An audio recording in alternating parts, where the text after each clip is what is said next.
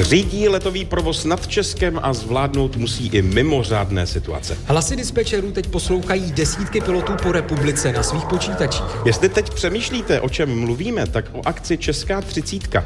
V online prostředí na simulátorech například doma už zhruba 15 hodin létají do cílových destinací letadla, která řídí fandové letectví a řízení letového provozu. A to všechno se koordinuje z improvizovaného sálu řízení letového provozu. Ten vznikl tady na dopravní fakultě ČVUT v Praze a právě odtud pro vás dnes vysíláme živě magazín Experiment Speciál. Budeme mluvit o simulátorech řízení letového provozu a také o budoucnosti tohoto odvětví.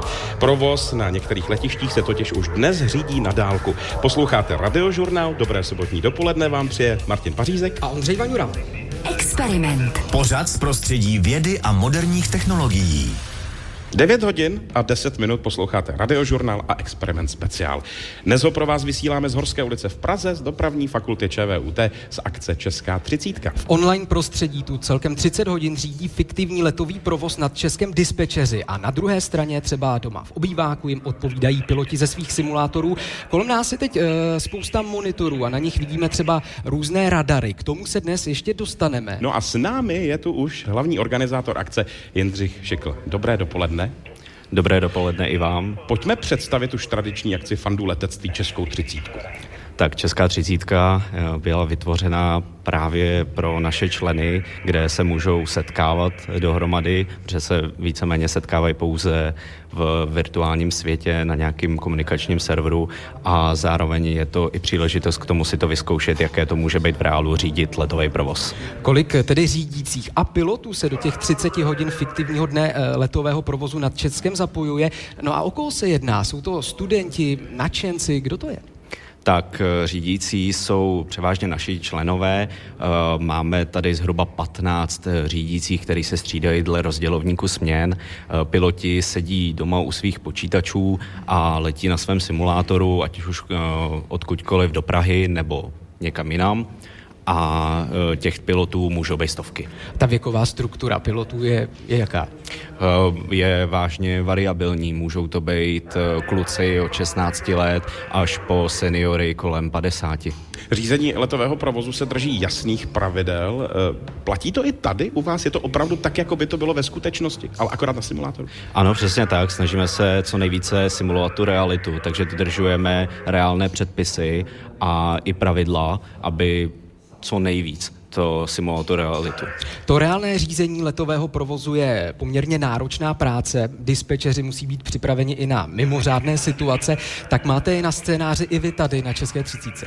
Ano, můžeme tady simulovat i nějaké naléhavé situace. Můžeme říct pilotům například, aby, eh, nebo takhle, když by měli nějaký problém například s motorem, eh, tak my na to musíme adekvátně reagovat a e, nebo můžeme aktivovat různé prostory, které uh, jsou určené pro speciální operace. Třeba nějakou vánici sněhovou máte na programu? Můžeme to říct pilotům a piloti nám to tady začnou simulovat a my s tím samozřejmě musíme umět pracovat. Může se ještě někdo přihlásit teď, když nás teď poslouchá? Jak konkrétně?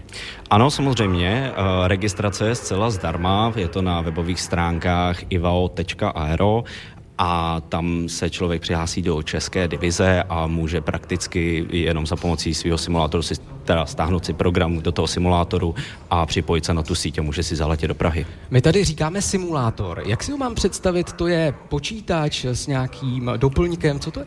Je to, simula- je to vlastně počítač, na kterým je aplikace, ten simulátor, je několik různých vydavatelů a každá se malinko liší. Některý jsou více zaměřený na fyziku, některý jsou více zaměřený na grafiku.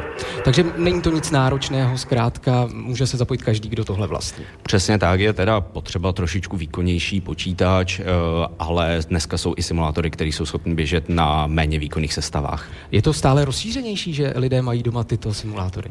Ano, tenhle ten trend se stále zvyšuje. Eh, ty počítače už jsou v dnešní době mnohem výkonnější a zároveň eh, lidi, lidi si je více kupují a uh, chtějí mít hezčí požitek z toho simulát, z toho letu. Kdyby se chtěl někdo jenom podívat na Českou třicítku, je možnost sledovat online?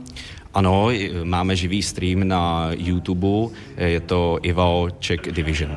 Jindřich Šikl, hlavní pořadatel České třicítky, byl teď ve vysílání radiožurnálu. Díky za to naslyšenou. Děkuji moc, také naslyšenou. A už za chvíli vás v tomhle speciálním vysílání magazínu Experiment z pražské ČVUT v reportáži vezmeme přímo za řídícími letového provozu, kteří právě s piloty na síti komunikují a navádějí je třeba na virtuální pražské letiště.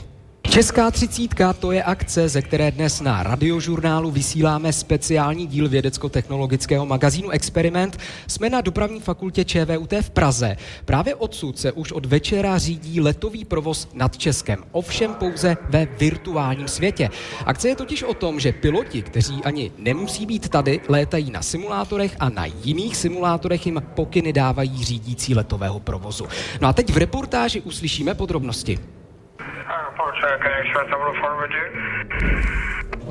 Canadian Express 004 Pehajda, good evening, identified information Foxtrot, descent flight 130. S Lukášem Cajnerem teď eh, stojíme uprostřed vlastně virtuální virtuálního střediska řízení letového provozu, přesně tak. Jednotlivá stanoviště řídících vždycky určují nějakou pozici na mapě letiště Václava Havla. Ano, před námi se nachází vlastně, můžeme si představit řídící věž. Na stanovišti věž máme několik pracovišť, eh, když to vemu odleva z našeho pohledu.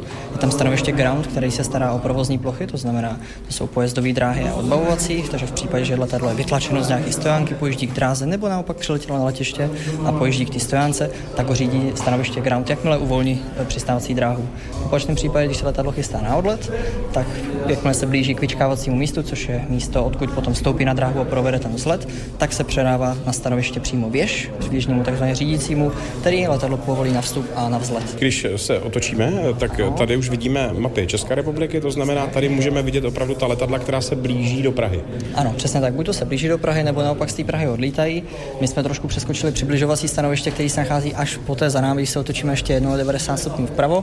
A to jsou přibližovací stanoviště, které ty stanoviště vlastně berou a přebírají ty lety v nějakých výškách, buď to po vzletu těsně, anebo na přiblížení. Ale ty obrazovky, co je před námi, tak jakmile letadlo vstoupí do České republiky, tak to je první, s kým mluví v podstatě, když do toho našeho takzvaného firmu, do toho našeho prostoru vstoupí. Z Řecka letí přes Bratislavu tak toho klesají normálně 310 klidně po vzletu, protože mám, myslím, myslím, docela vysokou hladinu. Když se teď budeme podívat přímo k jedné z těch obrazovek a podíváme se, kdo nám teď se blíží přímo do toho prostoru. Máme tady některá letadla, která letí z Řecka, už nám se přiblížili k České republice.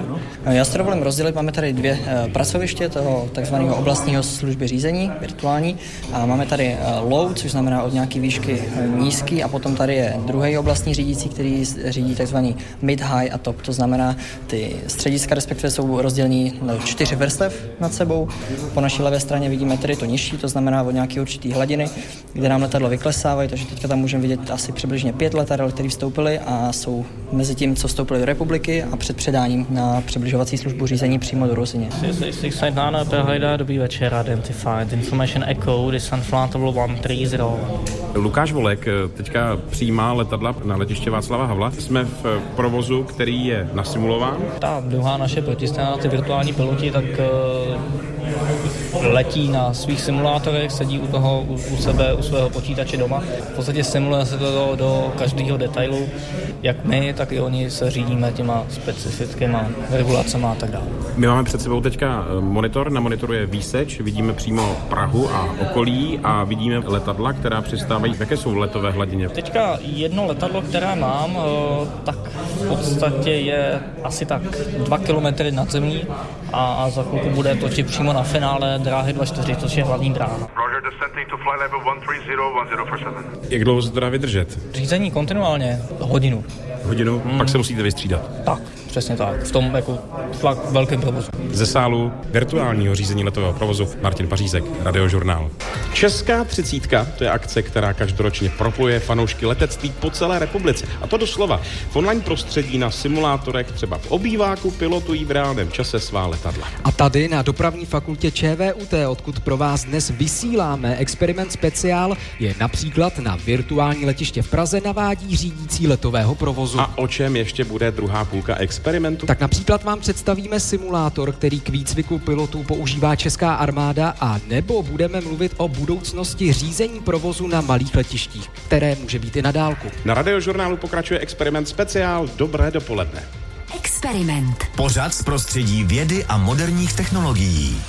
Stále posloucháte magazín Experiment, který pro vás dnes vysíláme z dopravní fakulty ČVUT z akce virtuálního řízení letového provozu Česká třicítka. Desítky lidí, jak tady v Praze, tak na dalších místech republiky teď sedí u leteckých simulátorů a řídí je dispečeři právě odtud. No a o tom, jak náročné je řídit letový provoz a co je k tomu vlastně potřeba, teď budeme mluvit s naším dalším hostem, který si za reálným pultem řízení letového provozu už něco odseděl. Je to Stanley Schmidt, který teď tady na dopravní fakultě ČVUT vyučuje. Dobré dopoledne. Dobré dopoledne i vám. Vy tady máte sebou mobil, co na něm teď můžeme v souvislosti s českou třicítkou vidět? Tak eh, můžeme vidět rozhodně, jak se v blízkosti letiště třeba Praha pohybují momentálně letadla do Prahy, z Prahy. Ten provoz s časem narůstá, protože lidi se probouzí, stále jsme v nějakém virtuálním prostředí, takže ten provoz bude teď narůstat. Zatím ten provoz není nějak dramaticky velký, ale postupně to bude růst během dne, se to může vyšplhat na celkem pěkná čísla. Dobře, jak těžké je dostat se na pozici řídícího letového provozu? Co všechno je k tomu potřeba splňovat? Tak určitě je nutno splňovat nějaký psychoprofil. To je úplně první krok. Ten člověk musí být správně identifikován, musí odhalit v sobě ty schopnosti, talent, přirozené, vrozené črty osobnosti. Tento psychoprofil se musí včas odhalit, následně se dá rozvíjet.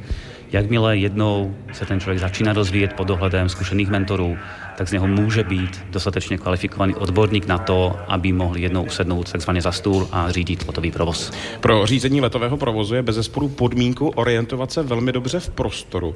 Je to těžké se naučit vnímat vzduch hned v několika rovinách? Eh, pro lidi, co disponují těmito kvalitami, to rozhodně těžké není. A právě to je součást té identifikace toho původního četu té osobnosti. Pokud eh, disponuje tímto talentem, že se dokáže orientovat v prostoru a zároveň i čase, tak eh, pro ně je to naprosto přirozená vlastnost a nevnímá to jako složitý úkol. Pro ty, co nemají tuto vlastnost, co vůbec není nějaký handicap, není to nic, že by ten člověk byl automaticky nějak neschopen, ale není to potom už jednoduchý a může se stát, že právě kvůli tomuto nedostatku se nedostane na řízení, nebo když, tak ten výcvik zkrátka nedokončí, protože to prostorové a plošné vidění je naprosto alfa omega veškerých těch činností, které provádí. To musí být velmi náročné na koncentraci. Musíte prakticky v jednom kuse sledovat ty obrazovky. Jak dlouho to člověk vydrží a existují nějaká pravidla pro třeba dobu pobytu na tom sále? Eh, ano, v těch náročnějších hodinách je pravidlo 2 plus 1. To znamená, řídí se dvě hodiny, hodina je přestávka. Ta hodina, když jsou náročné provozní situace nebo jsou třeba bouřky, nepředvídatelné provozní stavy a tak dál, tak ta hodina je pro toho člověka někdy i vykoupením, protože fakt ta hodina je dostatek na to, aby si odpočinul. Tajil se vám někdy při službě dech? Je něco, na co třeba nerad vzpomínáte? Jsou samozřejmě vzpomínky, které nejsou úplně ideální, ale vzhledem na to, že ten výcvik je dostatečně přizpůsoben i na nepředvídatelné, nepředvídatelné situace, tak, že by se vyslovně tajil dech, naštěstí ne, ale samozřejmě stát se to může. Tolik Stanley Schmidt, díky za rozhovor. Já děkuji. No už po písničce vás vezmeme také na simulátor, ale do Brna. I armáda je totiž potřebuje pro výcvik vojáků. No a jak některé fungují, to uslyšíte v experimentu speciál už za chvíli. Posloucháte radiožurnál a magazín Experiment, který dnes vysíláme živě z akce Česká třicítka. 30 hodin tady na dopravní fakultě ČVUT desítky fanoušků létání řídí fiktivní provoz nad Českem na simulátorech v online prostředí. E, právě teď na virtuální pražské letiště, které tady vidíme promítané na zdi, bude přistávat Airbus A320 z Kodaně. I armáda ale potřebuje simulátory. Dnes už jsou neodmyslitelnou součástí výcviku pilotů nebo třeba posádek bojových vozidel. Armáda České republiky využívá používá takzvané full mission simulátory, na jejichž vývoji spolupracuje i s výrobci techniky. Věrně napodobují nejen samotné stroje, ale i prostředí konkrétního místa a jak se takové simulátory ovládají, si vyzkoušel i náš reportér. Nastupuju do simulátoru stíhačky. Tady v kokpitu máme knipl, mnoho dalších tlačítek, budíků, mapu. Stíhačka je možná trošku nadnesený pojem, řekněme cvičný proudový letoun L-39 NG. Čeká vás vzlet z letiště, Celým procesem mě provede Vlastimil Macek, vývojář společnosti VR Group. Jednoduchý úkon, odbrzdit letoun, přidat plyn a ve správnou chvíli zatáhnout řídící páku k sobě. A jsem ve vzduchu. Letíme pravděpodobně nad skutečnou krajinou, kde jsme? Myslím, že jsme někde v okolí vodochod. Tento simulátor vyvinula společnost VR Group a ta s armádou České republiky spolupracuje na výcviku vojáků už 25 let. Tento konkrétní simulátor je určený k výcviku pilotů, seznámení se s celým letounem, jaký má systémy při řešení nějakých vojenských úkolů. Tak já teď dělám prudkou otočku a není to úplně nejpříjemnější pocit na žaludek. Jaký je rozdíl mezi takovýmto profesionálním simulátorem a počítačovou hrou? No poměrně markantní. Sedíte ve stejném kokpitu, v jakém sedí pilot ve skutečném letounu. Máte v ruce řídící páku, ve které simulujeme síly, při tom řízení vám to dává reálný odpor, což na herních simulacích se simuluje nějakým velmi zjednodušeným způsobem. Státní společnost VR Group na těchto simulátorech spolupracuje přímo s výrobci techniky a jak vysvětluje předseda jejího představenstva Vítryška, jsou to takzvané full mission simulátory. Které nahrazují výcvik na reálné technice. My používáme reálný software, implementujeme ho do simulátoru, to znamená, když se změní software v letadle, tak se analogicky změní software i v simulátoru. A za ten zákazníci zaplatí i desítky milionů korun. Pro armádu České republiky a na to jsme vystavili simulační centrum ve Vyškově. No a pak tu jsou zahraniční zákazníci, například Slovenská akademie ozbrojených sil a pak například ve Větnamu, v Etiopii. VR Group ale vyvíjí také třeba simulátory pro pozemní výcvik bojového vozidla a takové simulátory jsou dvojího typu.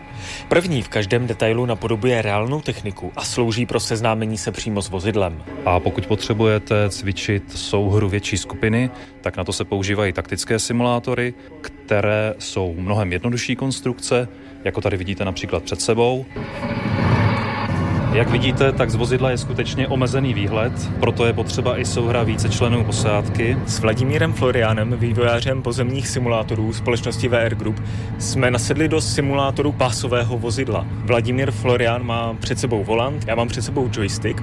My jsme oba v jednom týmu, ale každý budeme mít za úkol něco jiného. Vy asi řídit, já střílet? Ne, ne, vy se nacházíte na pozici velitele a ten má za úkol komunikovat s nadřízenou jednotkou, koordinovat činnost celé osádky, nebo taky usnadňovat koordinaci s dalšími vozidly v jednotce. Hned vedle simulátoru jednoho pásového vozidla je několik monitorů, na kterých je možné sledovat pohyb všech jednotek, které právě trénují na takovýchto simulátorech. A dají se jim taky zadávat rozsáhlé úkoly. Můžete doplňovat další jednotky, ať už nepřítele nebo spojence, které jsou řízeny počítačem. A tak vlastně simulovat mnohem komplexnější situaci na tom virtuálním bojišti. VR Group ale vyrábí také třeba simulátory virtuální střelnice a nebo vrtulníků. A v budoucnosti bych chtěla vyvíjet i simulátory stíhaček F-35. Michal Šafařík, Radiožurnál. 9 hodin a 52 minut na radiožurnálu stále posloucháte speciál vědecko-technologického magazínu Experiment. Jsme na dopravní fakultě Pražské ČVUT na akci Česká třicítka. V online prostředí už od večera nejen tady, ale i ze svých domovů načenci simulovaně řídí letový provoz nad Českem a také na simulátorech nad Českem létají. My tu teď máme dalšího hosta, tím je vedoucí ústavu letecké dopravy fakulty dopravní ČVUT v Praze Jakub Kraus. Dobré dopoledne. Dobré dopoledne mám. Pojďme se podívat na budoucnost, a to na řízení letového provozu na letišti na dálku. První takové letiště je Ernst Kelsvik v severním Švédsku, kde na dálku provoz řídí od roku 2015. Jak moc se tato technologie od té doby rozšířila? Rozšířila se celkem významně. Je pravda, že v roce 2015 to byly zárodky, nějaké myšlenky toho, že by se dalo na dálku řídit. Aktuálně už existují výrobci, je to v podstatě dostupné, pokud by někdo chtěl, tak a bude mít miliony, tak není problém se pořídit. Jak to tady v praxi funguje? Jak je taková technologie zabezpečená, aby zkrátka vždycky vše fungovalo tak, jak má? Zabezpečená je tím, že existuje vlastně několik systémů. Když jeden vypadne, je tam druhý záložní, třetí záložní, tak aby se nestalo, že v podstatě řídící nebude mít spojení s letištěm. Vy se řízení provozu na letišti na dálku věnujete i tady na dopravní fakultě ČVUT. Co přesně zkoumáte?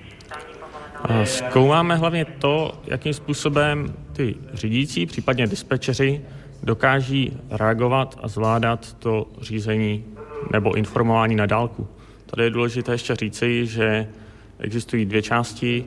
Jedno je řízení, co znamená remote tower, a druhé by mohlo být vzdálené poskytování informací remote office, kterému se tady věnujeme. Když se ještě vrátíme k těm technologiím, já si to představuji, že tam je zkrátka spousta kamer, mikrofonů, senzorů. Opravdu to takhle jak funguje? Ano, opravdu to takto funguje. Na letišti, které chcete na dálku řídit, tak máte krásný vysoký stožár, kolem dokola kamery, pak taky kameru, která dokáže dobře přibližovat a zaměřovat. Jsou tam mikrofony, abyste slyšeli zvuky a plus další přehledové technologie, aby řídící měli představu, kde ty letadla jsou. Obecně, kde se vyplatí takovou technologií mít a má podle vás potenciály na nějakých českých letištích? Obecně řekněme, že je to pro letiště, která jsou vzdálená, nemáte tam moc provozu, přesto potřebujete zajistit tu bezpečnost a mít tam to řízení vzdálené. Co se týká českých letišť, asi by to dávalo smysl pro nově rozlétávaná. Mm. Typicky se mluvilo o českých Budějovicích. Ideálně samozřejmě v Norsku, Švédsku, když máte letiště, která jsou 500 km od sebe vzdálená, je problém tam dostat ty řídící na to místo, je dobré to řešit z dálky. Říká Jakub Kraus, vedoucí ústavu letecké dopravy na ČVUT. I vám díky za rozhovor a naslyšenou. Naslyšenou. No a experiment speciál je u konce. Akce Česká třicítka ale pokračuje až do půlnoci. Sledovat se dá třeba na YouTube. Příjemný další poslech radiožurnálu vám přeje Martin Pařízek a Ondřej Vaňura.